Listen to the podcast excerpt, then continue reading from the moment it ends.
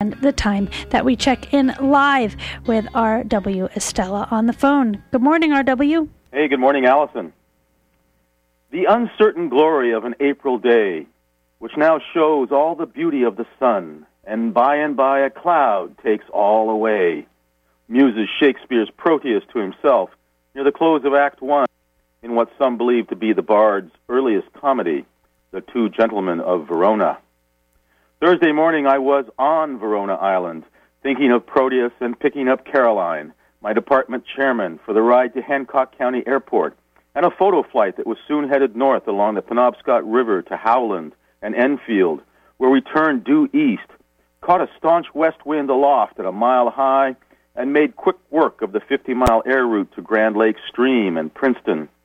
Riding the 60 plus knots an hour tailwind with us, our GPS revealed our ground speed to be almost 200 miles an hour, meaning we had flown from the purported geographic middle of the state of Maine to its eastern boundary in a little over 10 minutes.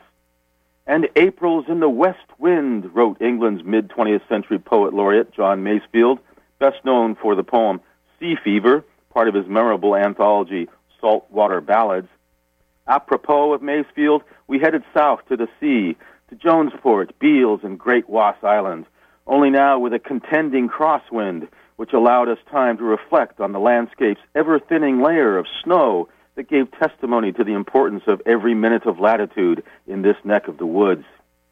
When earlier we left Bravo Hotel Bravo, the identifier for Hancock County Bar Harbor Airport, the remaining snow there amounted to chest high windrows bordering the edges of the otherwise dry tarmac of the runways and taxiways.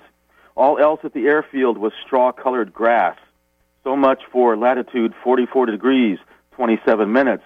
But steadily after departure, flying north, minute of latitude by minute of latitude, we saw more and more snow below us, until by Howland at 45 degrees, 15 minutes, fully 48 minutes of latitude from Bravo Hotel Bravo, the ground everywhere was still covered by at least a few feet of snow.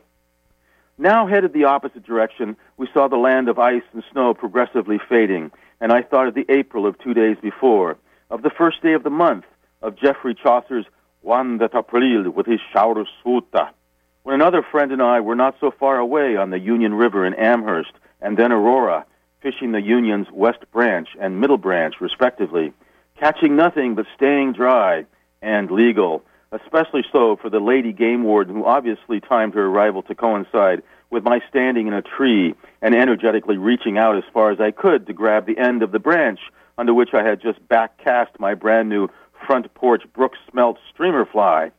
Why I decided on that particular artificial fly rather than several others that had been recommended, I don't know. The venerable Izaak Walton in The Compleat Angler suggested a stone fly made of dun wool, black wool, and the black drake feathers. Al Caucci and Bob Nastasi, noted stream sign entomologists for the Trout of North America calendar, listed the little black caddis, the Hendrickson, the quill Gordon, the blue quill, and the blue winged olive as good possibilities. The last being a fly that a student of mine at the college had done an analytical report on several semesters ago. In fact, I had a blue winged olive already picked out of my fly wallet when we stopped at the Amherst General Store where I fell for the front porch brook smelt streamer fly packaged on the rack. Well, luckily I didn't fall out of the tree when the game warden told me she thought I had probably caught the biggest branch of anyone she had seen during her rounds that morning. No, I simply said thanks, pulled my fishing license out of her to out for her to inspect, and separated the artificial fly from the somnambulant tree.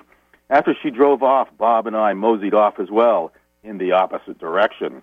Getting to the east branch of the Union from where we were meant following a muddy logging road past Spectacle Pond. Bob, however, is a tenacious Mainer, and not infrequently do we find some wondrous places waiting for us on the other side of a difficulty or two or three.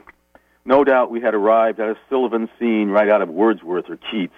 The river here was about 40 to 50 feet wide, with trees, rocks, brush, gravel, moss, and other assorted vegetable and mineral specimens of various size and color vying for a run of shoreline on either side.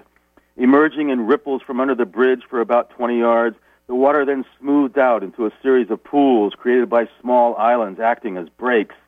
I remember Bob, in a decidedly hopeful tone, remarking, Now, if a man can't catch a fish along this stretch, he probably ought to try another sport. I also remember the drizzle and the fog and the general ambiance as I looked down the tree framed east branch of the Union River far enough so that the river and the trees and the land beyond disappeared. The moment was absolutely out of Keats's Ode on Melancholy, a setting simultaneously that fosters and hides the green hill in an April shroud. Yes, for an instant, flying back toward the coast and thinking about the opening day of fishing two days before put me into a melancholy mood. It brought to mind the picture I had seen in the paper the next day, showing fishermen in a sylvan scene somewhat like ours, except they were catching fish because they were fishing for the right fish on the first day of April, appropriately salmon, not brook trout, which were in our estimation all still comatose, waiting for the water in all three of the locales of the river we had fished today to warm up considerably. But I refuse to really believe that April is the cruelest month, mixing memory and desire, as T.S. Eliot. Eliot became so famous for saying, No, one mistime outing does not a wasteland make, Tomorrow we'll make take a different tack, since the landlocked salmon seem to be waiting for us. And lest we forget some of our famous birthday folks today, for April 7th, here are a few of the many. Drummers Spencer Dryden from the Jefferson Airplane, Bill Kreutzmann from the Grateful Dead, and Latin percussionist Mongo Santa Maria. Musicians Alexander von Schlippenbach, Florian Schneider, Janis Ian, John Oates, Ravi Shankar, Percy Faith, and Billie Holiday. Actors James Garner, Ian Richardson, Jackie Chan, Wayne Rogers, and Russell Crowe. Actresses Elaine Miles and Queenie Leonard. Journalists David Frost and Hodding Carter III. Pentagon paper source Daniel Ellsberg. Film director Francis Ford Coppola. CIA director Allen W. Dulles. Politician Jerry Brown. Radio personality Walter Winchell. Anthropologist Bronislaw Malinowski novelist and short story writer Donald Barthelme. Cornflakes and Rice Krispies inventor Will Keith Kellogg, and poet William Wordsworth. That's enough for now. And for from Orono, Maine, have a great United Nations World Health Day.